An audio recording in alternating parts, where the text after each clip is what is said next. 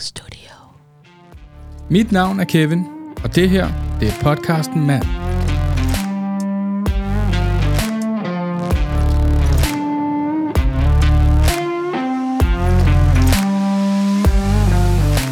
Velkommen til podcasten MAND, hvor vi ret simpelt snakker om mænd. Det var et rigtig radiointro, var det ikke? Jo. Det gik faktisk meget godt. Jo, det var rigtig fedt. Jeg tror, det er det bedste, jeg har lavet. Det var sådan, velkommen til Nova. Ja. I dag, der snakker mænd. Ja.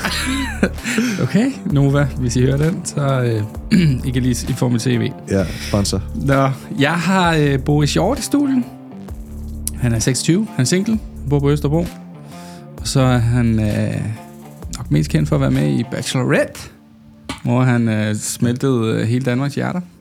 Velkommen til. Tak. Jamen, jeg kan jo lige komme forklare. Jeg inviterede dig jo ind, fordi at, jeg sad og så Bachelorette derhjemme. Jeg er normalt ikke den store sådan reality-type. Men jeg fik anbefalet det af fruen derhjemme, og hun sagde, det skal vi se sammen. Så det gjorde vi. Og jeg er jo sådan, jeg er jo konkurrencemenneske, så jeg satte mig bare ned og sagde, hvem hæpper jeg på? Og jeg hæppede på dig. Gjorde du? Fra første øjeblik. Okay, sindssygt. Ja. Tak. Fra den, og det var helt omkring flyveturen der, hvor du bare går all in på et kys, og ja. Der bare sådan, that's my man. Og sådan, okay, vi holder med Boris. Og hun var sådan, ja, okay, det gør vi. Hun havde ikke sådan en. Jo, jeg tror, hun holdt lidt med dig også. Nå, okay. Det tror jeg, tror jeg helt sikkert, hun gjorde. Ja. Jeg tænkte jo, at du er tatoverer, og jeg er tatoverer, så jeg tror godt, hun kunne se nogle ligheder mellem os. Ja. Men det kan jo være, at vi kommer lidt ind på det. Det kan jo være, der er en lille overraskelse ventende. Ja. Hvad det angår. Det er jo ikke tidligt. Jeg vil gerne starte med sådan 10 hurtigt. Den bruger jeg nogle gange til sådan lige at break the ice. Ja. Spændende. Så du skal bare fuldføre sætningen, okay, det er som jeg starter. Spændende. Ja. Jeg føler mig mest maskulin, når jeg har succes. Sådan. Jeg føler mig mest sårbar, når jeg føler mig udenfor. Okay. Det første, jeg gør om morgenen, er? Jamen, ja. Pis. Selvfølgelig. Ja. Jamen, det er det samme, jeg gør. Og jeg siger det igen og igen. Alle dem, der hører afsnittene, har nok... hørt mig sige det før, men jeg har jo bare sådan en ting med, at jeg går ud og tisser, og så prutter jeg. Ja. Og mange kvinder siger, det gør alle mænd åbenbart. Tisser og prutter. Du tisser, og når trykket så ligesom slipper, så kommer der en prut. Wow. Prøv at lægge mærke til den næste gang. Okay. Du gør det sikkert nu, du ved det. Jeg blev gjort opmærksom på det. Men jeg er jo laktoseintolerant. Så der er allerede... Så for mig, jeg prutter bare all the time. Så du ved, jeg lægger ikke mærke til, om der... Det er bare sådan en vindkanal, der bare kører. Nå, jeg bruger når jeg sover, når jeg vågner, om aftenen, inden jeg skal sove. Altså, det kører bare. Så... Det er en kattelem, der bare åbner og lukker. Fuldstændig. Der er bare åben. Ingen kode på eller noget. Fedt. Nå, det sidste, jeg gør, inden jeg går i seng, er... At tage 2 skiver snus og se Good Mythical Morning, og så... Okay. Så det. Du kører 2 på en gang? Ja. Du er hardcore. Hvordan har tandkødet det? Har det okay? Ikke? Eller hvad? Jo, det er fint. Altså, jo. Og så nyere næse spiller jeg pik. Ja. Det er vist lige... Ej, om aftenen. Det er den, jeg går i seng. Nej, det er rigtigt, den jeg går i seng. Ja, så er det lige en... Lige til at sove. Lige til at sove. Så er det det, og så snus, og så YouTube, og så knaldbrikker. Okay. Cool. Ja. Men jeg prøver... Jeg kommer til at slippe af med snusvanen, fordi... Ja. Okay. Det er bare, det er jo ikke, altså det er ikke så godt. Jeg ryger jo ikke rigtigt, og jeg ryger ikke cigaretter. Sådan, jeg har ikke så snus der bedre. Så snus der bedre, ja. Men jeg startede for nyligt faktisk igen med snus. På fuld gardiner med vilje. Så sådan her. Nu gør jeg det bare. Ja, så sådan her. Nu starter jeg med snus igen. Okay. Og så var jeg sådan der, det gør jeg, så købte jeg en rulle. Okay. Nu tager jeg bare snus. Helt vildt meget, også i løbet af dagen. Det gjorde jeg ikke før. Okay. Jeg har haft 2 år, hvor jeg slet ikke gjorde kun om aftenen. Aldrig i løbet af dagen. Men nu tænker jeg, nu skal jeg også begynde i løbet af dagen. Tak for dig. Så tog jeg en beslutning. Der følte jeg også meget maskulin. Altså, nu tager jeg kraftigt. Så tager jeg en beslutning om at være umoden. Ja, lige præcis. Fedt. Nummer 5. Det vigtigste i mit liv er... efter min mor er det blevet at være glad. Nice. Det kan jeg godt lide. Det første ord, jeg tænker på, når jeg hører ordet mand, er... ja. Mand. Det er sådan lidt farligt. Mm. Okay, det er farligt? Ja. Det er sgu da nice. Det vil jeg gerne snakke noget mere om lidt. Ja. At være alene gør mig... Jamen, at være alene gør mig... hvad kan man sige... gør mig helt. Cool. Fedt. Ja. Så skal du vælge her sol, strand og larm, eller kuldeskov og alenetid. Lige nu, sol, strand og varm. Også selvom der er larm. Ja. Sådan crowded beach, så med jeg børn, der var fri. Ja. Jeg tager nogle AirPods i, men det er fordi... Sol, strand og larm og AirPods. Ja. Altså kold, at det er for koldt nu. Til, ellers nogle Marshall-højtaler, høretelefoner, vi har på nu. Eller bare der bare har de der noise cancellation. Jeg har de der AirPods med noise cancellation i. Nå, okay, fedt. Så de, okay, det lukker alt ud. Ja, ja. Fedt, mand. Ja, ja. Men det andet lyder også fucking lækkert. Mm. Ja, det gad jeg også godt. Sådan en kuldeskov og alenetid. Ja, det er... Jeg sidder med et lille bål og bare... Det har jeg aldrig prøvet før, men jeg gad godt prøve det. Og, ja. Jeg har ikke prøvet det sådan hardcore, men jeg gad også godt sådan rigtig, sådan, hvor man bare sådan, prøv at du har det her, eller så er du bare fucking fucked. Nå, altså sådan camping, hvor du tager noget med. I sådan, du har en dåse tun og nogle ris, og sådan, hey, her er en fiskestang. Du er nødt til at fange noget mad, og det er fucking koldt. Du skal have ild. Så er det dårligt at have glemt handskerne, ikke? Og skal sidde der med tunen. Og være ved at dø. Det skulle du være klar med. Og så sidder ens kammerat med 2 handsker på efter 3 dage, ikke? Sådan, ja, ja. Ligesom dummeren. Ja, klart. Nå, de var i parken begge to. Nå. Ja, ja. Ej, jeg ved, kan du starte et bål selv? Ja, med tændstål. Ja, ja, okay. Ja. Altså, det er jo sådan en halv lighter. Nu har jeg jo lige begyndt at køre Robinson, hvor de jo ikke kunne få ild med tændstål. Kunne de? Nå. Hvor jeg så, det kunne de ikke finde ud af? Det kunne de ikke finde ud af på en tør, varm ø. Ja. Kunne de ikke få ild med et tændstål? Hvor jeg var sådan lidt, come on. Ja. Du har tilmeldt dig et halvt survival-program. Ja. Ja, det... Var det et hold, der ikke kunne? Et helt hold. Jeg tror, det sad 10-12 mennesker. Nej. Er det ikke vanvittigt? What? Altså, må man godt lige steppe op. Så har de castet nogle spadere, der ikke kan finde ud af det. De har med vilje sammensat holdet, som de selv har castet sig. De kan ikke tændstål, han kan ikke tændstål. De har spurgt dem alle sammen. Ja. For at få dem til at ligne. Og det er bare de fedeste personer, der bare sidder en eller anden og sagt, nej, vi tager dem, der ikke kan tænde ild. Ja, de kan alt andet, men det var sådan, vi skal have dem, der ikke kan finde ud af at tænde. Så skal vi have en god første episode, hvor at alle ligner idioter. Præcis. Ja, det var lidt sjovt. Så det var sådan, de prøvede helt vildt meget, du ved, med bambus, så de sidder bare og gnider de der bambuspinde, og sådan, okay, vi har ikke noget tændstål, vi prøver, det lykkes ikke. Nogle af dem får endda en lille gnist, men sådan, fuck, det lykkes ikke. Så vinder de et tændstål, så kan det stadig ikke. Så vinder de det selv? Hvorfor vinder de et tændstål? Det var en eller anden dyst. Det var en anden dyst? Ja, og så vinder de et tændstål, eller... Ja, og okay, så. Det var ikke for at være kreativ med bambus, kan man sige. Nej, take it over. Ja. Ser du Robinson? Ja, jeg har begyndt lidt på det. Jeg kender jo Martin Albrechtsen, der er med, så... Okay, ja. Så nu har jeg også en, der har hævet på der. Stærkt. Nu kender jeg dig, så det er meget fedt. Ja. Så nu kan jeg sige sådan, har du set Bachelorette? Fordi jeg kender ham faktisk. Du kan bare søge, at vi er bedste venner i... Bare tune ind på vores, min podcast. Præcis. Så jeg sidder og snakker med ham. Det er faktisk opdaget. Så jeg har faktisk bevist det. Ja. Vi skulle bare hænge ud. Det var ikke... Ja, det skulle faktisk ikke være optaget, men kom lige til at... Så var det mikrofonerne der. Så var vi bare de bedste venner. Det er bare en normal snak, vi har. Ja. Der er vi ikke forberedt noget. Du skal se vores besked. Nej, du skal ikke se vores besked. Du skal lade mig kigge. Ja. Nå, vi skal snakke lidt om dig og dit liv. Ja. Hvad går du og laver?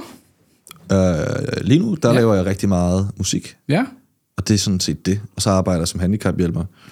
Okay, fedt. Ja, så har bare travlt med at have nogle forskellige artister, som jeg arbejder tæt sammen med, og har lavet musik med. Nogle af dem har lavet musik med i et års tid, nogle et halvt, og så er der en, som jeg lige har mødt nu, som hedder Ipso, som slidede i min DM, og så det er der mange, der har gjort. Og så var det tilfældigvis, så jeg så ham, og så ind på hans Dropbox-mappe, som han havde sendt, og så i en S-tog, jeg sad og kedede mig, og tilfældigvis, så var han helt vildt hjernedød. Okay. Helt vild stemme. Vild diversitet, han lavede alt muligt. Ung gut, 21 år. Og så havde jeg et møde med ham, og nu laver jeg musik med ham, og jeg har så hyped over ham. Mm. Og jeg følte, at jeg havde mange artister i forhånd, og sådan, ham der, vi skal lave musik også. Og så er det jo, bygger vi hen imod at lave noget musik, som jeg også kan præsentere for Universal. Som jeg kan pitche, fordi jeg også er scout. Ja, fordi det er det, jeg sad og tænkte på. Sådan, okay, du laver musik, så det er noget, du gør som selvstændig, eller... Ja, producerdelen. Du producerer selv musikken. Ja. Har dit eget studie, eller...? Ja, faktisk. Eller det her rum. Ja. Det ligner meget det her rum. Bare anderledes setup, ikke? Ja. Ja. Mm. Men det har jeg derhjemme under min stue. Nice. Ja, der er sådan en trappe, der går ned, og så kan du... Wow. Ja, meget New Yorker privilegeret, og har fundet den lejlighed. Ja. Okay, og så sidder du bare og scouter folk, og så laver I noget musik sammen. Ja. Og så lægger du det op som en form for præsentation til Universal. Ja. Når, så siger de ja eller nej. Nej, men så ligger de det egentlig, så kommer det videre ind i deres system, og så er der pladeselskaberne på Universal, deres A&R's, de kan så gå ind og kigge i de her pitches, som vores scouthold ligger op, og så kan de se, hvilke artister der ligger derinde, og så kan det være, at der pludselig er nogen, der... Jeg tror, der er mange, der sidder sådan og tænker over, sådan, altså, hvordan bliver man et navn? Hvordan bliver man musiker? Ja. Det er jo så igennem dig. Blandt andet. Det er der er jo 1000 måder, ikke? Jo, men altså, man kan sidde derhjemme og have øvet rap eller R&B-musik i 10 år, siden man var en lille knejt, og så tænker man, nu tager jeg chancen og skriver til Boris. Mm. Og så genererer I noget guld sammen. Og så lige pludselig så er man i Universal. Ja. Det er ret sejt. Jeg vil nok ikke satse på at skrive til mig, men at du kan være velkommen til at skrive til mig. Jeg vil altid gerne høre musikken, jeg vil altid gerne tjekke det ud, og svare også igen, svare tilbage. Jeg er lidt bagud af mine DM's, men jeg svarer på alle de mails, jeg har fået. Ja, så men skriv til mig. 100. Fuck, hvor blæret. Hvad med det? Laver du selv musik? Jeg laver selv musik for hyggens skyld, og laver også sådan, det musik, jeg udvikler med nogle af de artister, jeg arbejder med, kan også være noget, der ikke er for dem, men ligesom noget, vi laver for sjov, og bare for at få et afbræk, for eksempel med Markus Brandt, som vi har udgivet tættere på, og Lille Amor. Og det er ligesom en retning og en stil, og han har det her, han godt kan lide at lave, og det er ligesom lidt poppet, og, og sammen, så det er ligesom det, han laver, og han kan ikke lige pludselig stikke af i trap-musik. Nej. At vi har en plan, og du har en retning med det, og, men derfor, så kan vi stadig godt forleden være sådan, skal vi ikke bare lige gå på samplejagt, og så bare, skal vi ikke lige hurtigt lave noget i 2 timer, 3 timer, bare lige lave noget helt andet, og bare whatever det lige er, men lad være bare sådan ingen rammer, og glemme, at vi skal noget bestemt, så bare sådan whatever. Ja. Og så lavede vi sådan noget drum and bass-agtig shit, og pitchede hans stemme helt ned, og det blev fucking wavy, og helt vildt fedt. Okay. Og det kan han jo ikke bruge lige nu. Nej. Men det kan jeg måske. Okay. Fordi jeg er sådan, okay, men det kan være så, at jeg kan udgive det, eller et eller andet. Ja. Ja, fordi jeg kunne egentlig godt på et tidspunkt, hvis jeg føler, at jeg har musikken til det, og at jeg har haft det sjovt med nogle ting, og min intention er rigtig med det, så gad jeg godt at udgive noget musik, ikke? For eksempel det her med Markus, og sådan lige teste vandet, og slikke det op på TikTok, og lige se, hvad folk synes, og, men egentlig, så det kunne jeg godt finde på. Man kan ikke høre din musik nu? Jamen, jeg har lagt et snippet op på TikTok af den der. Så man kan godt, det kan man godt høre. Og ellers så har jeg har jo en Spotify-side, hvor at jeg har noget musik op. Jeg har lavet engang en EP til min ekskæreste. Ja. Da vi havde 1-årsdag, det var bare måske en fødselsdag, og så gik jeg og planlagde at lave en EP, fordi jeg arbejdede på Toms Chokoladefabrik på det her tidspunkt. Fuck, hvor nice. Og så rendte jeg rundt i den her fabrikshal og havde mit liv. Men de der damer, der var dernede, de var faktisk rigtig fucking søde, så de gjorde det overbærligt at være der. Jeg arbejdede på Gælder og Jessens Pollock Chokolade Bånd. Den der, du kan købe i Netto. Ej, hvor nej. Den gule? De gule, Ej. Sad og pillede ved dem alle sammen. I den periode pillede jeg ved alle sammen. Alle jer derude, jeg har faktisk ligget på Boris' fingre. Ja, i den periode, der hedder for 2 år siden, mellem august og november. Hvis I spiser chokolade, hvis der var noget med maven der, så... Jeg vaskede aldrig fingre, nemlig. Med vilje, og så, fuck det her, chokoladefabrik. Nå, men så jeg arbejdede der, og det var fucking kedeligt, ikke? Ja, ja. Og man sidder, og man måtte ikke have et AirPods i, men jeg sad, og så havde jeg hårnet på, og så tog jeg hårnet ned over ørerne, og så en AirPod i, så kunne man ikke se det, og så havde jeg bare en i, som ikke... Ja. Og så hørte jeg podcast, og du tankerne flyver og sådan noget der, og så sad jeg og tænkte på, og planlagde den her EP, imens jeg sad der, og så kom jeg hjem, og så lavede jeg, du ved, så hver dag, og så gik jeg ned i studiet, og så lavede den her EP, 5 numre, eller sådan noget, 4-5 numre, til min ekskæreste, som er ude, stadigvæk. Hvad sagde hun til det? Hun sagde, fuck, hvor er du cheesy. Oh, nej. Er det rigtigt? Det var ret sjovt, fordi om morgenen på hendes fødselsdag, der havde jeg så planlagt, jeg havde sendt alle hendes venner og veninder den her video, jeg havde lavet af mig, der går på nogle sten, og det er penge, og det er sådan albumsinglen, der hedder Mere, jeg vil have mere. Hedder og, albumet det? Nej, albumet hedder... Hvad hedder albumet? Albumet hedder... Altså, der ligger noget her. Har det Gucci, det der ni lige har lavet? Nej, det er... Det er 2018. Det er fra 18, ja. Det var, mens jeg gik på gym. Så er der 2020, 27, det lyder 9. Det er rigtigt, ja. Det er det. 27, det er hendes fødselsdato. Ej, hvor er det cute. Fuck, det kan de af. Nå, så har du lavet en her, der hedder Mere. Ja, det kan jeg se. Ja, mm-hmm. Så da hun vågnede op om morgenen, så havde vågnet hun op til, at alle hendes venner og veninder havde delt den her på deres story. Det havde du planlagt? Det havde jeg planlagt. Ej, hvor godt. Ja, jeg havde skrevet til dem der på det her tidspunkt, og så lå jeg der i sengen og morgenede på sengen, og så fik hun bare mine notifikationer. En masse, og så var det. Og så var fucking fed måde at overlevere det på. Det ikke var sådan, hey, jeg har lige noget, du skal høre. Nej. Jeg sætter lige en CD i afspilleren her. Nope. Du har bare tagget en milliard gange, og så... Ej, prøv. Okay, jeg prøver lige her. Fuck, det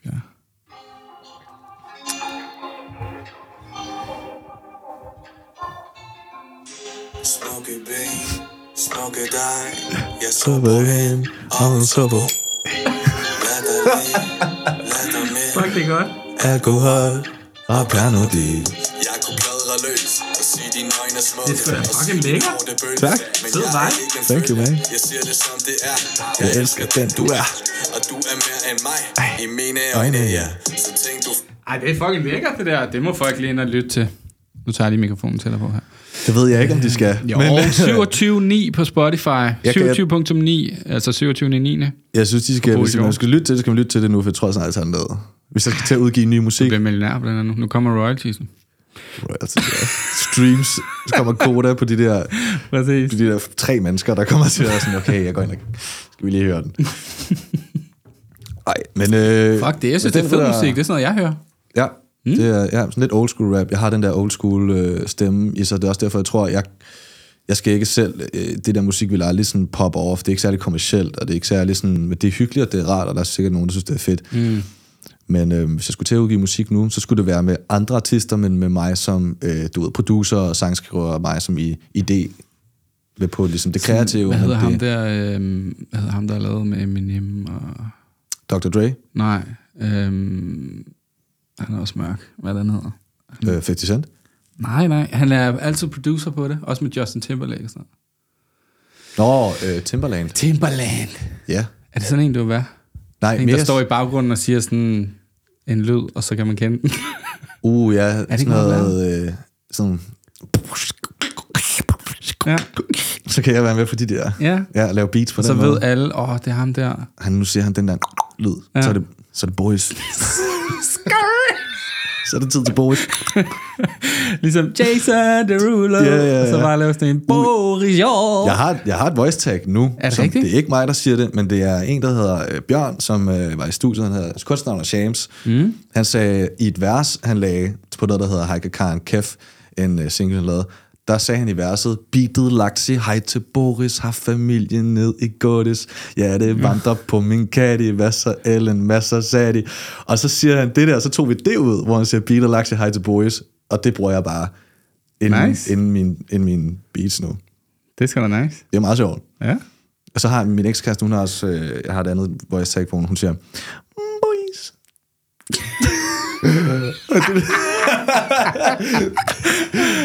Jeg troede, jeg var kliché. Vi har jo, altså starten af den her podcast, det ved folk jo så nu, den starter med at sige, Pack Studio. Det er min kæreste, der siger det. Er det? Ja. Bro! Nej, man. Det ved jeg ikke, hvad jeg må sige, men det har jeg gjort nu. Nu ved folk det. Ja. Det er måske en meget sjov guldkorn, man lige kan... Jeg vil gerne have sådan en sexet kvindestemme på. Ja. Så hvem ellers? Og din, så sagde du til din kæreste... Jeg... Prøv lige at væske her. Ja. Kom det her. Kunne være bladet, hvis det var mit navn, men... ja. Pack. 2 packs. 2 packs. Nej, bare pack. Kevin. Bare til dig selv. Jeg bare vidste det selv. Kevin.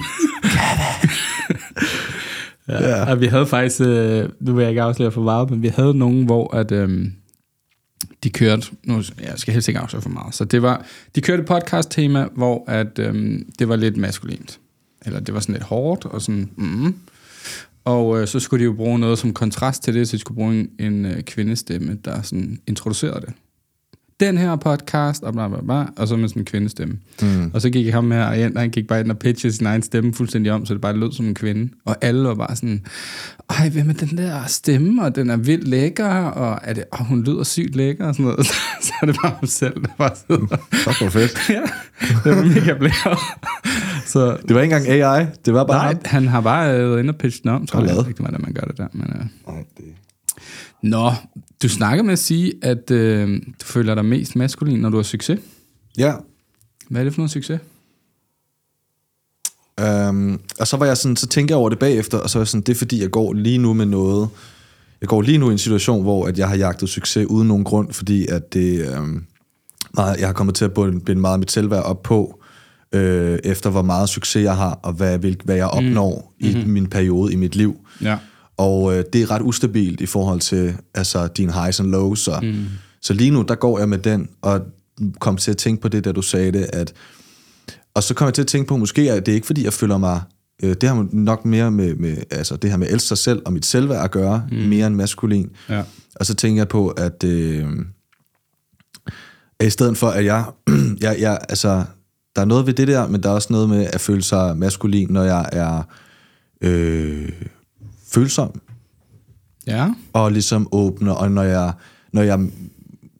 jeg kan mærke, at jeg bare slapper af og hviler i mig selv, uanset hvad det indebærer, om det så er, hvis jeg er følsom, eller hvis det er, fordi jeg har lyst til at stå og brøle ned i studiet.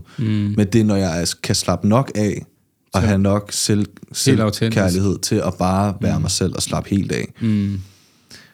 Så er det en følelse af maskulinitet, men det er også, hvad er maskulinitet overhovedet? Det er det. Altså, er det overhovedet noget, der skal... Ja, men det er jo svært, det er jo mange ting, fordi det er jo forskelligt fra mand til mand, hvad de synes, det er også forskelligt fra kvinde til kvinde, hvad de synes, tror mig, det ved jeg nu med den her podcast.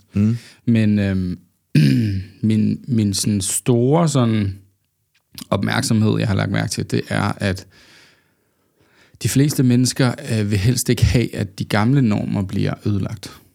Vi er med på, at verden udvikler sig, og mænd er anderledes, kvinder er anderledes, forholdet mellem mænd og kvinder er anderledes. Men jeg synes godt, jeg kan mærke, at der er sådan en feeling af, at mænd må godt være mænd, og vi skal også lige passe på, at de ikke må være mænd længere, og kvinder skal også være kvinder.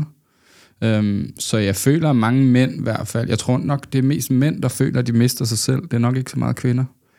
Så der er mange mænd, der føler, at de ikke kan få lov til at være mand. De må ikke have lov til at synes, det er fedt at skyde dyr, eller råbe og skrige og slå ind i en væg, hvis det var det. De ligesom altså afreagerer at være meget maskulin og være sådan. Alt skal være kontrolleret, og alt bliver pakket ind i omkring, at man skal passe ind i en familiestruktur, eller at man skal være på en bestemt måde, fordi hvis man er på en anden måde, så er man mandsjuvenistisk.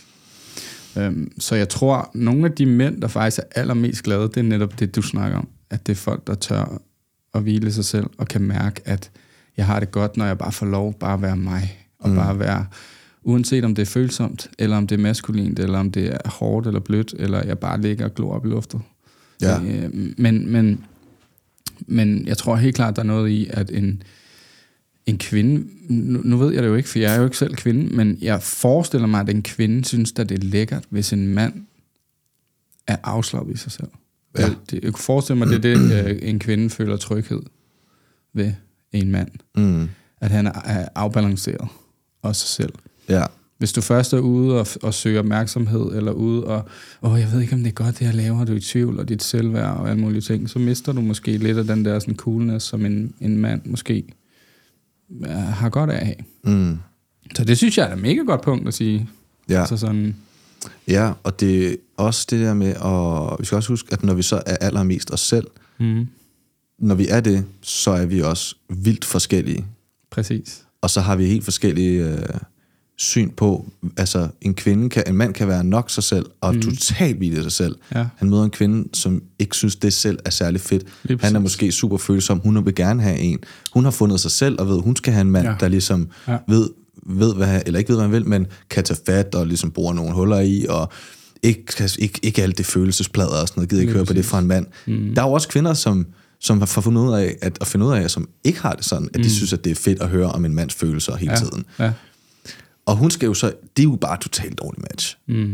Men totalt respekt til begge parter, 100%. For at vide, hvad de vil. Og det er jo på den måde, at flest mennesker, som på en eller anden måde, for mange i hvert fald er et mål i livet, det er at finde hinanden og finde kærligheden og finde noget at stifte familie med, eller i hvert fald finde en partner, man kan dele livet med. Det er jo den måde, vi finder, for flest mulige mennesker, der finder hinanden. Det er ved, at alle er autentiske, og alle er sig selv. Ja. Fordi så kan du stole på, hvad du ser, hvad du møder, hvad du hører. Og den her tid også nu er også sjov, fordi at jeg tror, at folk misforstår nogle gange, og vi er i sådan en skillevej, hvor at det hele er så blæst op, og vi holder øje med hinanden, og hver gang der er mange trends omkring, hvad man skal mene, og hvad man skal passe på med at sige, og hvilke stier man må gå ned af, men jeg tror, det er vigtigt også at huske, at... nu trækker jeg tråden. Hvad var det lige, du snakkede om før? Jamen, at... Hvad fanden snakker vi om? Jeg kom bare lige ud af en bane der, hvor jeg var sådan her, jeg skulle lige huske. Jamen, det der med, at flest mulige mennesker møder hinanden, når de er ægte. Altså, at... ja. Men fuck ja, kommer ind på den. Ja. Eller klipper lort ud, mand. Ja. Siger du? Eller klipper lort ud. Ja, det kan du også gøre. Fuck det. Nå, hvad hedder det... Så snakker du om, det første ord, du tænker på, når du hører ordet mand, det var... Farlig. Farlig. Det er faktisk meget god forlængelse af det, vi så snakker om nu. Ja. En lille smule. Ja. Hvorfor? Hvorfor tænker du på farlig? Hvorfor er det farligt at være mand, eller når du tænker på mand? Ja, men altså... hvorfor fanden er det farligt? Altså, det er... Jeg tror, det er også... Men det er både, der er mange ting, som... der ligesom er lagt. Vi får at vide lige nu for tiden, at mænd skal ligesom vise følelser. Ja. Og der er den her, at hvad ved du, hvordan har du det, og hvad tænker du? Og det er ligesom blevet lagt ned over mange mænd, at også fra den generation, som ikke er lige så er ikke blevet opdraget med det her med at kunne udtrykke sig på samme måde, og blevet spurgt, hvad de synes, og hvilken farve er deres yndlingsfarve, og hvorfor det er det, og hvordan de har det, og alt sådan noget. Og det er som om, at vi vil gerne have, at nu skal mændene bare kunne det der. Ja. Og det kan jo være svært for nogle mænd, og samtidig er der også kvinder derude, som ikke er klar til at gribe de her mænd. Så det er jo også det er jo et ansvar for begge sider, at hvis en mand gør det, 100%.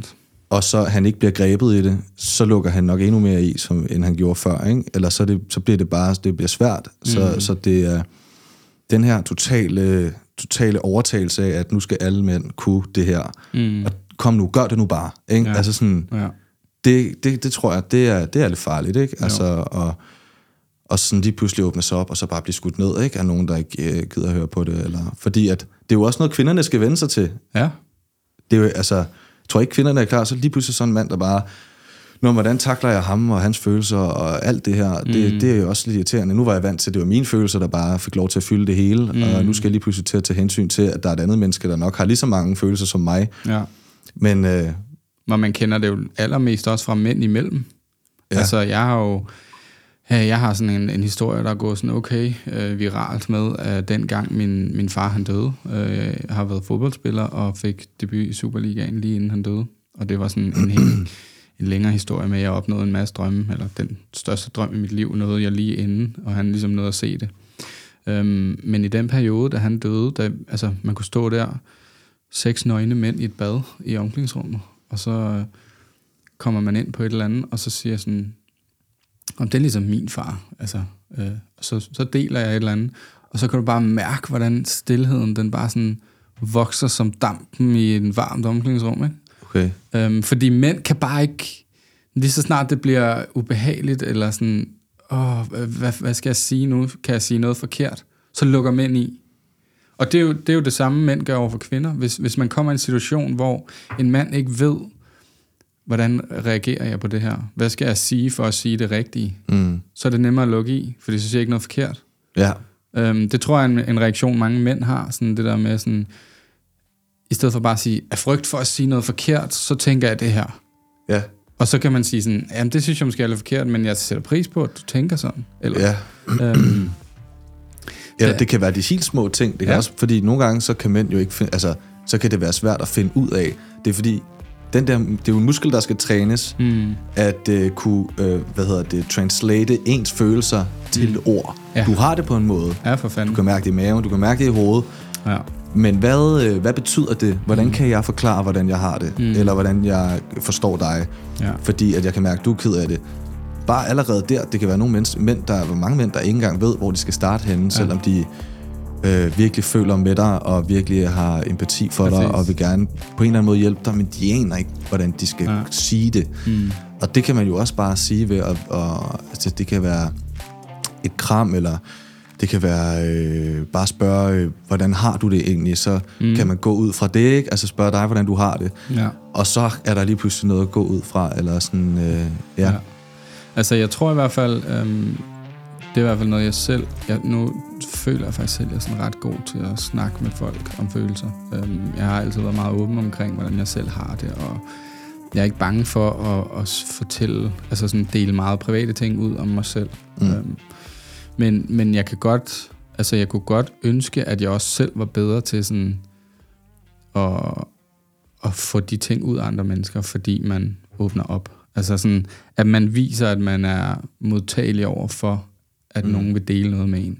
Ja. Fordi det største filter, en mand eller en kvinde for den sags skyld, hvad egentlig kan møde, det er at have lyst til at åbne sig op, men at have følelsen af, at den person, man vil åbne sig op til, måske ikke helt er klar til at tage imod det.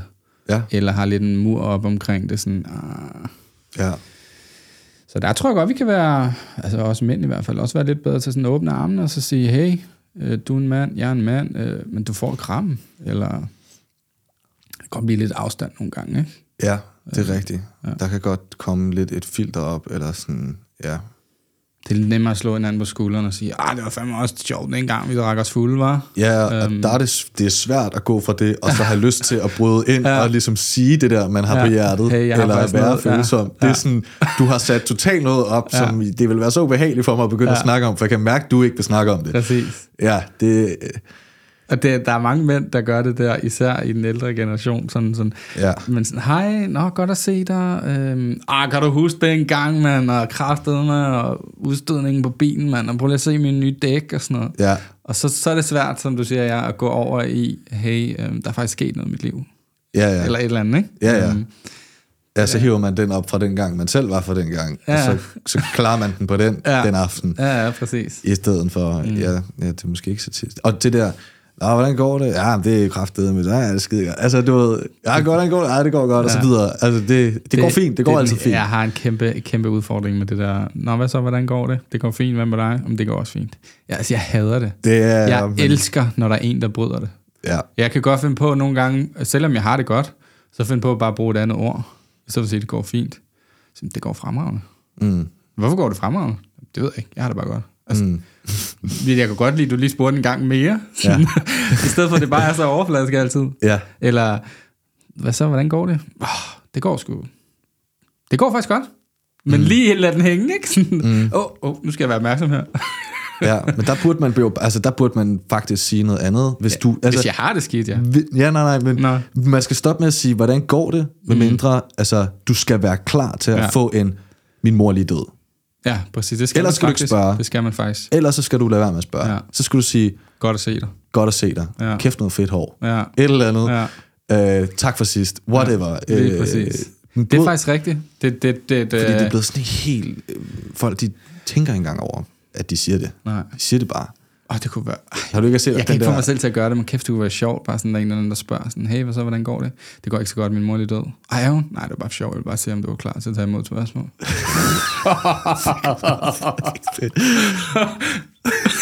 Jeg tør ikke, men... Og det ville være sygt at gøre. Det var forfærdeligt. Også fordi, selv den persons mor lige død, ikke? Så kan du være rigtig uheld. Så dummer jeg mig rigtigt. Ja. Nej. Nå, fordi det er min mor faktisk. Nej, du tager pis på mor. Nej, jeg mener det. Nej, hold nu kæft. Nej, det mener det ikke. Nej. Jo. Nej. Lille slag på skulderen. Nej, hold nu kæft. Nå, kan du stænke gang, vi var nede og få dig bare? Skal også snart i byen, skal vi ikke det? Ja, det skal vi da.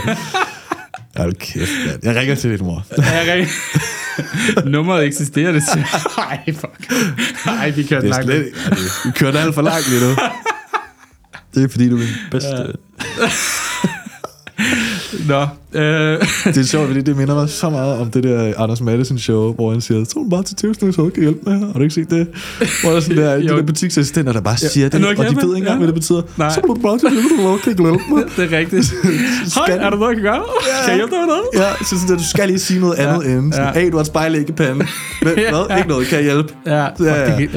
Nej, det griner. Fuck det der. Vi skal stoppe med at spørge hinanden, om vi har det godt hele tiden. Ja. Vi gider alligevel ikke høre på. Og det er heller ikke altid, man skal sige. Det er jo ikke altid, at du skal bryde den og sige, nej, jeg har det faktisk svært. Ja. Hvis du er ude og handle, der er lang kø, og du lige møder en eller anden, så nej, går det godt. Så det er ikke der, du skal tage den. Nej. Nej, selvom en måske har lyst til at lige snakke. Ja. Men det kunne også være sjovt bare at vente, når man siger sådan, nej, jeg skal skide helt vildt. Så kommer du i hvert fald hurtigt ud af situationen. Ja, det gør jeg. Bare stå som nummer 18 i køen nede i Netto, ikke? Ja. Hey, hvad så, hvordan går det? Ikke så godt, jeg skal virkelig skide. Nå, men du ikke foran? Jo, tak. Og så bare stå og vinke, suckers. Ja, man kan se foran.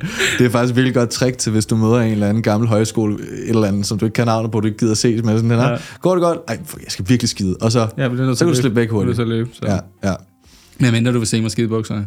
Ja, det er okay. Her nede i metroen. Okay. Ja. Nå, jeg har fået nogle lytterspørgsmål ind. Okay. Og som jeg også plejer at sige, det der er fedt ved lytterspørgsmål er jo, at det, nogle gange sidder bare sådan lige på. Ja. Der er jo ikke filter på. Det er fordi, som jeg har fået nogen også. Ja, gør det. Men den første, jeg har fået her, der er en, der spørger, selvom du går så en vandt, skal du så ikke være den nye bachelor? Der er jo ikke en sæson lige nu. Nå, okay. De laver den med fyre igen. Ja. Nu, med 17 fyre. Nå, med altså Bachelorette? Yes. Okay. Og nej, det skulle jeg nok ikke. Nej.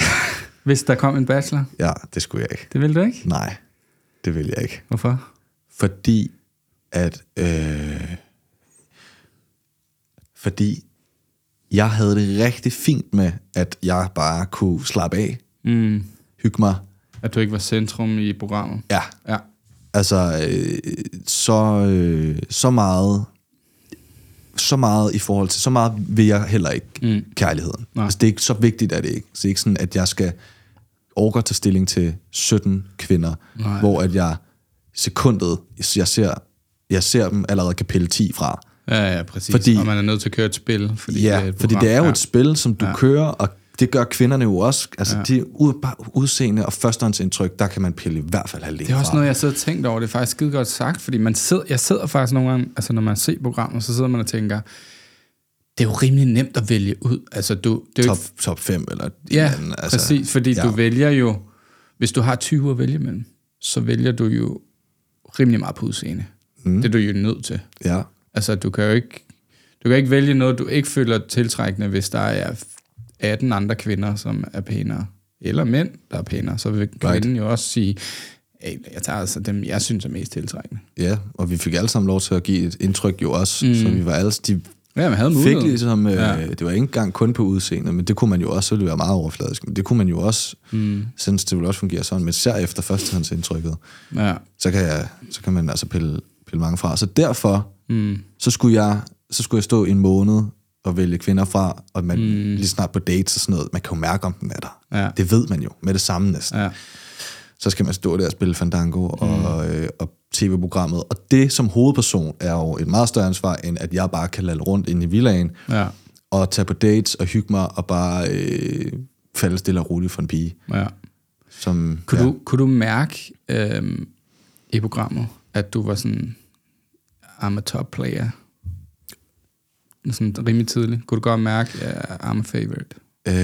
Jeg kunne bare mærke, at jeg kunne mærke på Mette, kunne jeg mærke, at altså, det er jo klart, at vi får mange timer, som I ikke ser sammen. Altså fra spiser I sammen? Location til location. Og ja, og ja, så kører sammen. Og ja, ikke den første date, men da vi begyndte at lade hinanden bedre kende, og efter det første kys, og vi ligesom datede mere seriøst, så var vi sammen også fra location til location, og vi spiste sammen med crewet, inden der var middag på tv. Så sad vi og spiste fra restauranten. For I ikke skulle spise for meget? Nej, fordi at det der var, det var bare sådan en fesen rejsalat eller sådan noget. Fordi det er ikke meningen, du skal sidde og fylde munden med en kæmpe dudum. Det der blik. Ja, jeg skal lige høre. Det er bare ikke meningen. Så du skal, det er sådan noget nippe-nippe-mad, man sidder og spiser. Det giver god mening. Ja, men, men der, så der kommer man tæt på hinanden. Og så uden at sige for meget, så snakker vi jo om ting, også mig og Mette, altså i med, vi bliver mere og mere vilde med hinanden, og jeg tror også, i og med, at jeg kunne mærke på de andre fyre, at de, altså de helt til det sidste var i tvivl, og ikke vidste, hvor de havde hende helt, og du var ret overbevist om, og jeg var, sådan, jeg var den eneste af dem, hvor jeg var sådan, jeg var ikke rigtig i tvivl, så var jeg sådan, okay, men det er jo heller ikke, det kan jo ikke være en tilfældighed, at jeg føler mig, jeg har ikke noget, jeg kan mærke mig og hendes 100%. Ja. Du ved, og alle de andre, der var noget usikkerhed i dem alle sammen omkring, jeg ved ikke, hvad hun er. Det havde jeg ikke, og det tænkte, det tog jeg også som en mavefornemmelse og et tegn på, at det hun nok går med mig. Ja. Ja.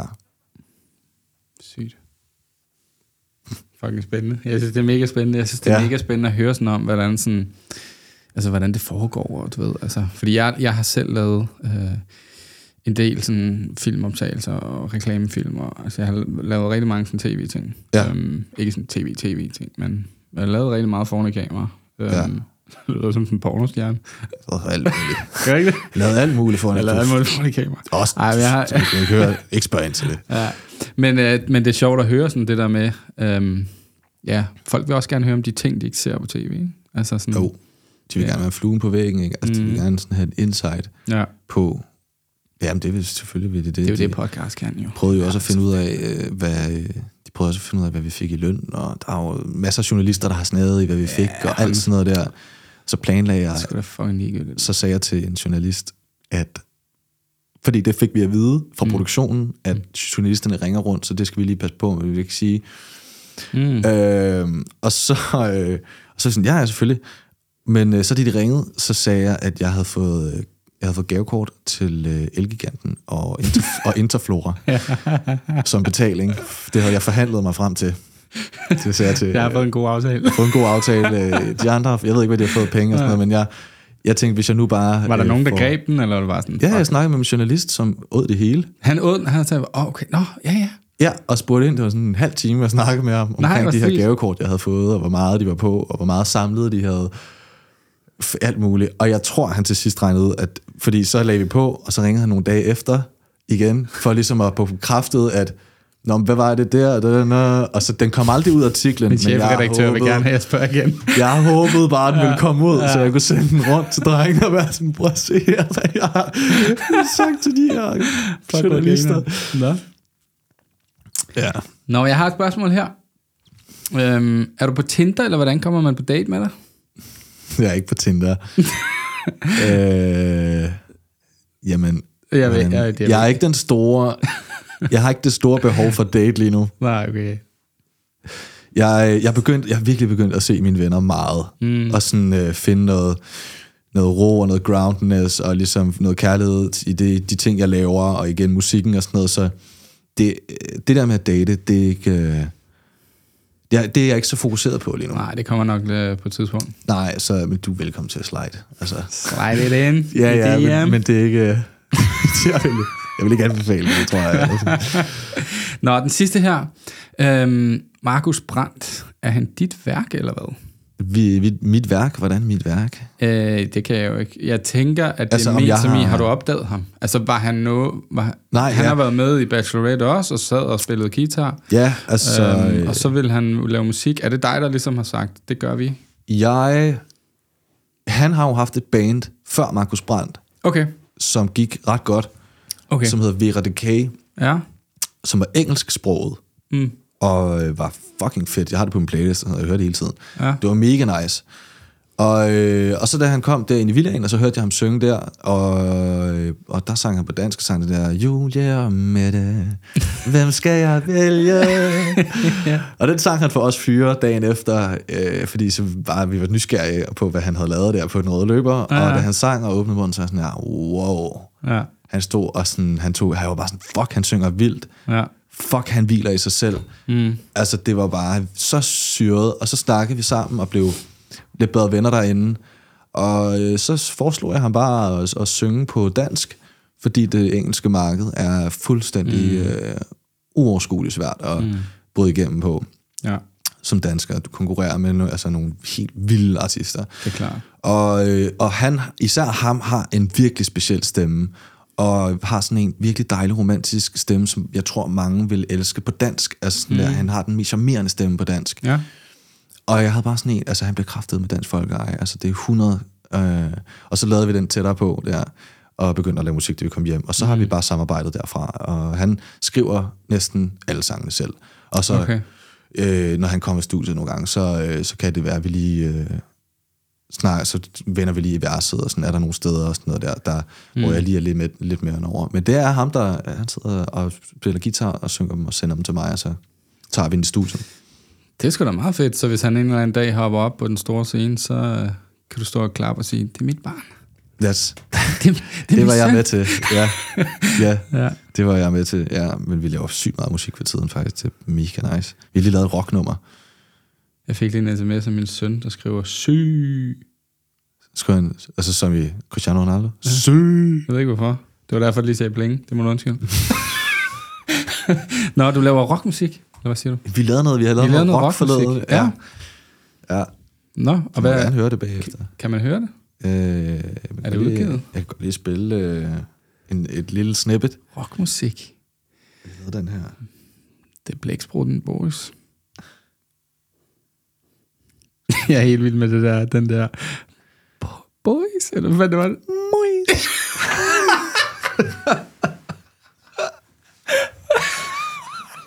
Fuck, det er godt. Ja. Fuck, det er godt. Ja. Åh, okay. Så kan du løbe på en løgn. Træk dit tøj og jød hælder noget af og nøgn. Bare fortsæt, som du gør. Ikke højere end i går. Far den helt ind under huden, mens du gemmer på dig selv og smelter, før du når i mål. Du kan ikke. Ah, sindssygt.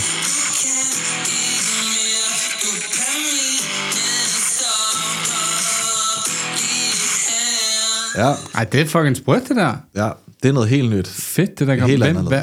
Hvem spiller instrumenter og sådan noget, eller er det computeren, hvor I bare kører det ind? Det er Splice, hvor det er sådan en app, jeg har på computeren, og det er også en hjemmeside, men hvor du simpelthen kan kategorisere efter BPM og melodi, instrument, genre, alting, og så kan du søge, hvad du mangler, og så er det bare et kæmpe lydbibliotek, som du betaler for hver måned. Og der fandt vi sådan bassen og gitaren. Fuck, hvor vildt. Bass og guitar, det er jo det der, og så spillede jeg akkorderne, det der dum, dum, dum, dum, i versen, ikke? Ja. Som egentlig var hans guitar, og så fandt vi så bare, i stedet for en lyd, og brugte i stedet for, at det var guitar. Og så, ja. Okay, så du kan faktisk tage den lyd, og så kan du spille akkorderne af den lyd, sådan så du også... Ja, vi fandt bare vi fandt en synth-bass kind of. Det er den, du hører. Det er bare et MIDI-keyboard. Det er bare en på Massive inde i programmet. Så går jeg ind og finder... Ja. Går igennem lyde, indtil man finder noget, man godt kan lide, ikke? Og så spiller man den. Men så... Det er jo en melodi, han har fundet på guitar, så du kan indspille den i klaveret også. Ja. Nice, mand. Ja. Sindssygt. Ja. Nå, jeg tænker, vi skal lige have en pause. Og så skal vi lige fylde kaffe og komme op, og så er der noget med noget surprise til lytteren. Måske vi finder på et eller andet sjovt. Ja, det kan være, vi går ud og... Eller bare bliver inde, eller... Ja, det kan være, vi snakker en halv time mere. Det kan Surprise. Være. Det kan også være, der er noget, der gør ondt. Det kan være, det gør fucking nas. Ja. Ja. Så på en af os. Nu er der et eller andet, der sidder og tænker, det skal I nok ikke filme, det der, dreng. Hård anal sex. En Casper Christensen på Smokfest. Ja, simpelthen. Og så skal det tatoveres bagefter. Ja, det er det. Det er det, der er, dreng. Vi og piger. Vi har Boris har taget en lille nål med. Mm. Og, det er ikke min penis. Det er ikke hans penis. Den er faktisk... Nålen er lidt større. Mm. Men og vi vil ærligt snakke. Du snakker om, at du skal tatovere mig. Ja. Yeah. Og vi aner ikke, hvad vi skal putte på mig endnu. Nej. Og der er omkring 10 minutter, til vi putter det i huden på mig. Ja. Så vi har det travlt med at finde ud af, men det gør vi efter pausen.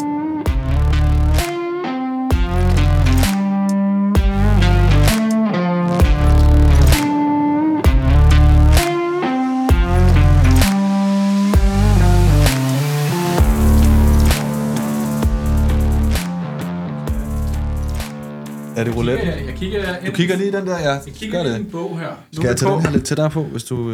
Jamen, vi skruer bare lidt op for den. Så kan den godt være lidt farvet. Boris, han er i gang med at gøre tattostanden klar her. Jeg skal gøre den klar, ja. Og jeg har ikke besluttet mig endnu. Så jeg sidder lige og kigger lidt her i Boris' sketchbook. Hvis vi ikke finder på noget. En pistol, der skyder en fuckfinger. Ja, den har... Når det er en barn, det er en brudpistol. Det er en brudpistol? Ej, var det genialt. Ja, den har du sjove tanker. Den har han i så stor her på sin arm. Nej, er det rigtigt? Jo. Hvad har du egentlig... Har du tatoveret dig selv? Ja, på benene. Ja, det har jeg også med. Er det ikke det, alle tatoverer gør? Jo. Det er i hvert fald den nemmeste arbejdsposition at sidde i. Ja, præcis. Ej, det er stærkt nok lige at gøre det på skulderen, hvis der. Men bro, jeg har faktisk tatoveret mig selv helt herop til. Er det rigtigt? Ja, fordi jeg har lavet et lyn her, der går sådan her, og så går det hele vejen herop. Oh shit. Så er sådan her hele nøgen i min sofa. Og naboen over på den anden side, eller i den anden bygning, kigger over og tænker, jeg sørger for at gøre det. Ja. Fuldt kigger sig op med patienterne. Jeg tænker, skal vi ikke prøve at tage computeren? Kevin var sygt glad for mit hæfte. Han synes, der var mega gode tegninger i. Jeg tror ikke, jeg bliver populær, hvis jeg kommer hjem med en raket. Han vendte siden 4 gange, så skal vi ikke bare finde noget andet. Så må jeg tegne direkte på dig. Du tegner direkte på mig, det er sjovt. Ja. Ikke det der stencil-pis. Nej, det er lige meget. Fuck stencil. Fuck det lort. Fucking mønt. Fuck fucking stencil, man. No regrets. Jeg kan godt lide, at jeg skriver... nøgleord til tatoveringen her. Podcast, Boris, Kevin, Mike, Laugh, Stories, Dirty. Så kommer den op med navnet Boris. Det er bare det. det har det hele i sig. Se, det er jo et bevis på, at det er en eller anden, der sidder og er blevet træt nu. Sådan bare. En eller anden, det er ikke AI. Det har vi bevis på. Ja. Det er en eller anden dude. Det skal være noget... som jeg vil kunne få en anden gang af dig. Mm-hmm. Det kunne være grineren. Ja, det er sjovest. Ja. Så det skulle være sådan, så laver jeg den ene halv lige nu, så laver den anden halv en anden gang. Og sådan en, hvor den sådan... altså... Det kan vi også. Hvor den... Men så når vi mødes, så kan vi gøre sådan. Når vi holder i hånd.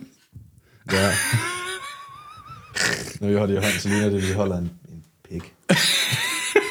Du har skaftet, og jeg har spist.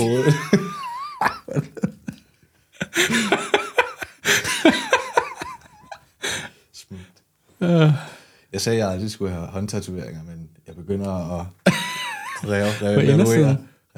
På indersiden af hænderne. Bare, når vi sætter vores hænder sammen, så holder vi bare 2 klunker. Det ligger i hænderne. Ej, var det dumt, mand. Ja, det er meget. Okay, var det dumt. Jeg lavede sådan nogle små designs på et tidspunkt, som ligger i den shop, jeg sidder i. Og der havde jeg en, hvor sådan, at du ved, mange mennesker kommer ind, og så skal de lige have et ord. Mm. Skal de have noget tekst? Jeg skal bare lige have et lille ord her. Så har jeg lavet en, hvor der står sådan, gåsøjne, og så står der bare indsæt tekst. Mm-hmm. Så jeg kunne ikke finde på noget indsæt, men jeg vil gerne have... Du vil bare gerne have et eller andet. Jeg vil gerne have tatovering. Så kan du selv putte inspirerende citat. Mm. Ja, det kunne du også have skrevet. Inspirerende citat. Hvad er du rigtig god til at lave? Altså sådan er tatoveringer eller sådan. Det er sådan et eller andet, hvor du sådan det sidder bare i hånden. Det kan du bare lige. Altså sådan det er ikke det er du fucking god til sådan et eller andet. Så. Hvis jeg skal tegne eller hvad? Eller tænker du bare ja, sådan noget? Hvis du bare skal frihånd et eller andet sådan en bil tror jeg. En bil. Ja, en flot bil fra siden. Okay. Fordi så kunne jeg lave eller det, jeg er pissegod til på dig. Mm. Fordi jeg er jo ikke tatovør, så jeg kan ikke lave. Jeg kan jo ikke teknikker. Jeg kan ikke shade. Jeg har aldrig prøvet shade før. Mm. Jeg laver grim, altså min stil er, at det er ignorant og ser grimt ud, ikke? Men der er en ting, jeg er god til at lave. Det fandt jeg ud af, fordi jeg frihåndede lyn, og så er jeg blevet pissegod til at lave lyn. Mm. Og ikke bare et kedeligt lyn, men sådan... Nice. Så kunne jeg lave et lille bitte lyn på dig, mm. og så kunne du på et tidspunkt så lave en lille bil på dig. Siden af en bil. Mm. Så havde vi sådan hver vores... Det kan vi sagtens. Skal vi gøre det? Ja. Jeg kan prøve at vise dig, så kan du lige se. Sindssygt. Sådan, okay, sådan ægte lyn, ja. Ægte lyn, ja. Okay. Det er ikke sådan en cartoon. Og så bare en lille version, ikke? Bare sådan... Så skal den måske sådan, du ved, ja, så kan gå den der vej. Sådan så når jeg har armen nedad, at det går nedad, ikke? Jo. Så inden vi begynder, siger jeg bare lige, hej mor. Hej mamma. Hun er MRB, ja. Hun kommer ikke. Hvad så sidder du... Har du lavet mange tatoveringer? Altså sådan... Jeg har lavet nogle stykker, som... Jeg startede bare med at tatovere mig selv, og tænkte ikke videre over, sådan, om hvad det skulle blive til. Men så, efter noget tid, så... Du bare en... Min roommate, han havde en... Eller han har en. Sådan motormaskine. Ja. Som jeg brugte, sad med, fordi han brugte den ikke så meget. Så efter noget tid... Du ved, så bliver man bedre og bedre, ikke? Altså, og så... Var det grænseoverskridende første gang, du skulle stikke med dig selv? Ja, det var det. Men det var også bare sådan... Jeg havde jo fået tatoveringer før det, så det var også... Jeg fandt hurtigt ud af, at det var faktisk meget rart. Og... Det er nemmere på sig selv, er det ikke? Jo, det synes jeg i hvert fald. Jeg har det på samme måde. Det gør mindre ondt, når man selv gør det. Ja. Hvor folk siger sådan, det må da gøre mere ondt. Men jeg tror, det er, fordi man ved, hvad der sker, og man selv styrer det. Ja, og sådan, der er også det der med, min roommate sagde sådan, der er det der med, at du fokuserer så meget, så du har ikke tid til at fokusere så meget på smerten. Nej, præcis. Hvor lang tid siden er det, du startede med at... Det var ikke så længe siden, jeg startede. Det var i juni måned, tror jeg. Okay. Så startede du altså med... Altså, jeg har jo tegnet hele mit liv, ikke? Ja. Og jeg har altid følt, at jeg gerne ville være tatovør, men jeg har aldrig følt, sådan, det var realistisk at blive det. Fordi jeg troede, man skulle være så meget... Sådan en speciel type, tror jeg. Ja. Jeg blev sådan lidt skræmt af, at det kan nok ikke blive. Hvorfor? Sådan, altså, du tænkte, at man skulle... Jeg var sådan en fodbolddude, der kan godt lide at spille fodbold, og var sådan meget sådan klassisk, og ret ofte, i hvert fald... Hvad jeg har set på dem, der sidder nede i sådan nogle tattoo shops, de har piercinger og tatoveringer i hele skærmen, og sådan lidt punker-agtigt rockmiljø. Ja. Og det følte jeg måske ikke, jeg var. Nej. Indtil det sådan gik op for mig, det behøver man faktisk ikke at være. Så havde jeg en kammerat, der tilbød mig at blive lærling hos ham. Og så gik det bare op i en højere enhed. Og så har du simpelthen bare været hos ham i noget tid? Så har jeg været hos ham, og så har jeg stort set tatoveret fuld tid lige siden. Han har så travlt i shoppen, at der er masser, der gerne vil tatoveres. Ja, okay. Så du har haft rigeligt at se til?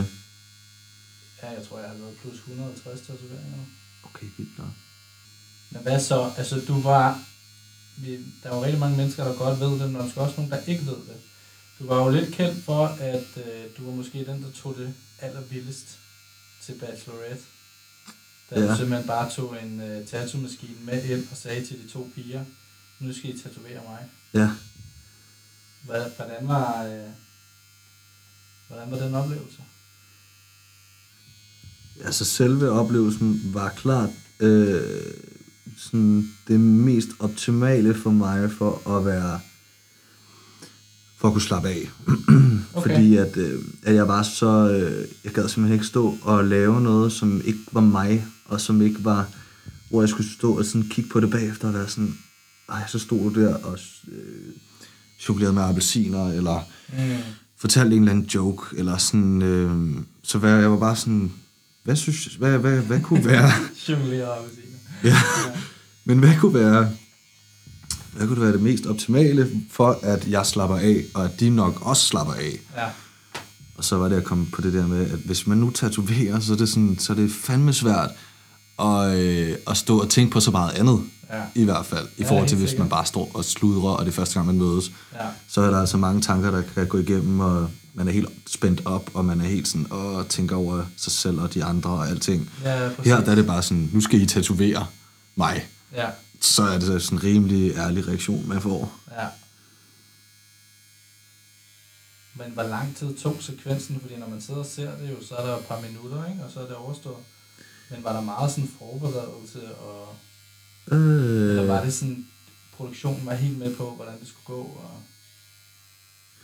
Altså ja, det var, produktionen var fuldstændig med på det, og planlagde, der var det ligesom et bord, og der var alting, sådan, så jeg kommer derop, og så har jeg kun den der lille taske i min hånd, som er med agonen, så de ved det ikke før, at jeg faktisk siger det. Nej. Og så var der et bord lige ved siden af kameraet, hvor at, så sagde de, så tager du bordet ind, når det er tid, og sådan noget, og så videre, og så videre. Men jeg fik faktisk sådan noget 10 minutter, til 12-13 minutter med dem. Så du fik faktisk mere end nogle af de andre? Ja, meget mere. Okay. Meget mere. Det var smart nok, ja. Ja, det viste at være mega godt, fordi at de så, ligesom fik et større indtryk, og et bedre indtryk af, ligesom, at man bare har tid sammen i forhold til de andre, der står og... Du vidste fra starten af, at det var Mette, du ville date, eller var det sådan en føling, da du kom derind og så dem? Hvem du havde connection med? Altså, jeg kom ikke derind med sådan en, at jeg vidste, at det var Mette. Nej. Ud fra videoerne, som man har set, hvilket ikke gav så meget et indtryk, jo, men ud fra videoerne, der havde jeg måske kaldt lidt, at det var Mette. Okay. Bare fordi det virkede som om, at hun var sådan lidt mere loose i det, og sjov ballade, nem at snakke med, og bare sådan sig selv i videoen, hvor at Julie, altså også bare, hun var også skidesød og sådan noget, men det var ikke så meget et indblik, man fik i hvem hun virkelig er, eller sådan. Okay. Det virkede som om, at jeg tænkte, jeg kunne have det sjovest med det, sådan umiddelbart efter første. Ja. Jeg kiggede jo efter den, fordi at hun kiggede mig så lang tid. Du var helt overbevist om den, at den går hjem? 100. Og så afviser hun dig? Ja. Men dude, overvej, prøv at kigge mig i øjnene, ikke? Ja. Og det var sådan noget, hvor vi kiggede sådan her. Ja, yeah, det er bare, hun inviterer dig. Hun inviterer dig. Helt vildt lang kontakt. Og sådan virkelig sådan, bare hvor jeg var sådan, der er så vild en stemning lige nu. Altså, vi er heroppe og alt det her. Så var det også bare sådan en, fuck, hvis jeg lander, så kommer jeg til at være sådan der, havde hun kysset mig, hvis jeg havde kysset hende. Ja. Og den der følelse af, at så skulle stå og sådan, så jeg gider ikke stå og tænke over bagefter, du ved, kunne vi have kysset op i det flyver der, så heller bare få det overstået. Bare gøre det. Hvad du gav, var det også været sindssygt, hvis hun var på den allerførste date, men altså den første. Du var den allerførste, ikke? Jo. Og så hun bare, at du bare hiver et kys hjem på den. Ja. Men hun sagde jo senere, at hun virkelig havde lyst. Det var bare mere en principsagen også. Vi prøvede faktisk der om aftenen, efter vores flyvetur, og så den første middag der. Ja.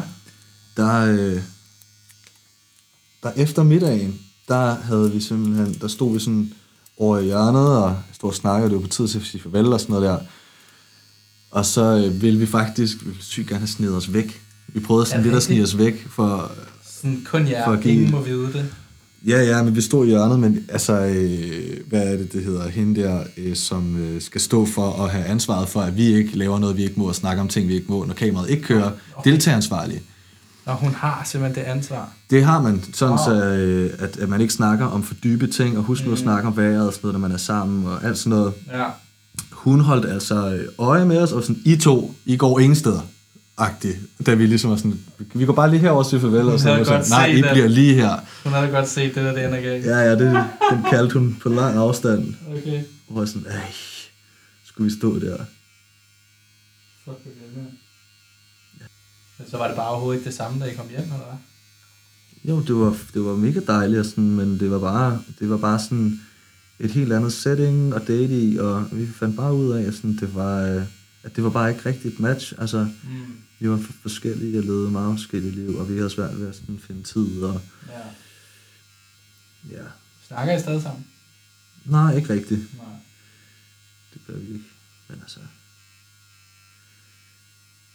Vi vil jo altid dele den der oplevelse sammen, ikke? Altså sådan, det vil jo altid holde af hende og ligesom, sætte pris på den oplevelse, vi havde sammen. Og... Hvor lang tid har du sammen med din kæreste egentlig? Snart 11 år. Hold da kæft, mand. Ja, jeg har et barn på 10 år. Hold da kæft, mand. Så det gik jo stærkt.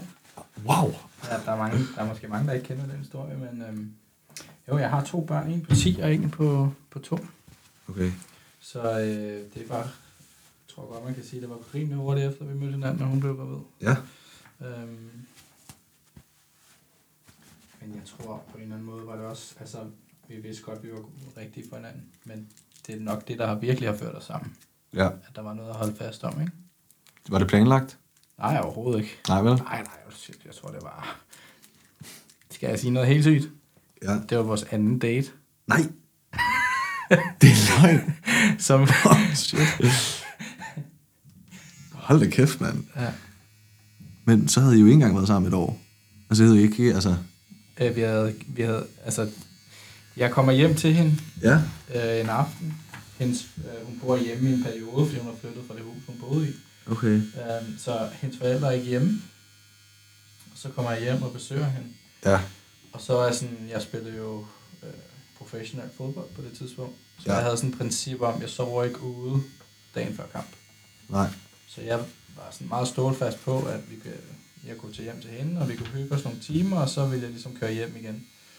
Og det holdt jeg fast i, og gjorde. Og så da kampen var slut, så kørte jeg direkte hjem til hende igen. Ja. Og så overnattede jeg hos hende der. Okay. Og så blev hun gravid. Okay, shit, mand. Det er ikke noget, man skal anbefale til andre mennesker, men det var det rigtige for os.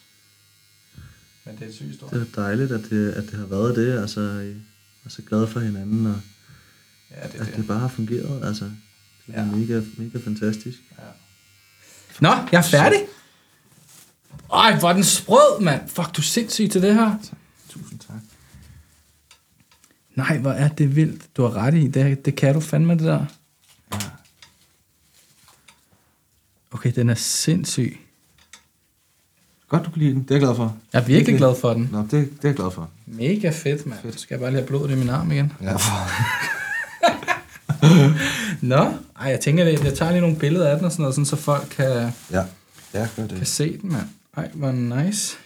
Godt lavet. Det kan godt gøre lidt ondt at få lavet, fordi jeg nogle gange skal gå over det samme område flere gange. Fordi at så de der lyn, de kan godt være sådan lidt, de skal gøres ovenpå igen. Ja. Så til sidst gør det en masse. Vi runder bare af nu, tænker jeg. Ja. Vi nåede mål. Ja. Lytteren fik sig ikke så meget en overraskelse måske, men det var da måske lidt anderledes for dem. Ja. Så må man gå ind på Boris Hjort eller på den ukendte tatovør på Instagram. Og så kan man se produktet og det, du har lavet. Ja. Og så laver vi en 2,0 på et tidspunkt, hvor Boris får en lille bil af mig. Det gør vi. Jeg skal have sådan en lille bil. Fordi det er du god til, jo. Det er din ting, sådan der. Det er den ting, jeg tegner. Det synes jeg er spændende. Når jeg får et papir i hånden og skal tegne noget, så er det en bil, jeg tegner. Okay, fuck, hvor fedt. Så det synes jeg er mega nice, at jeg får, altså kan du lave sådan en på mig. Der er noget betydning i det. Fedt. Ja. Så tak for den her gang, Boris, og vi pakker sammen. Vi er i gang. Ja. Det er godt. Vi snakkes ved. Det gør vi. Hej.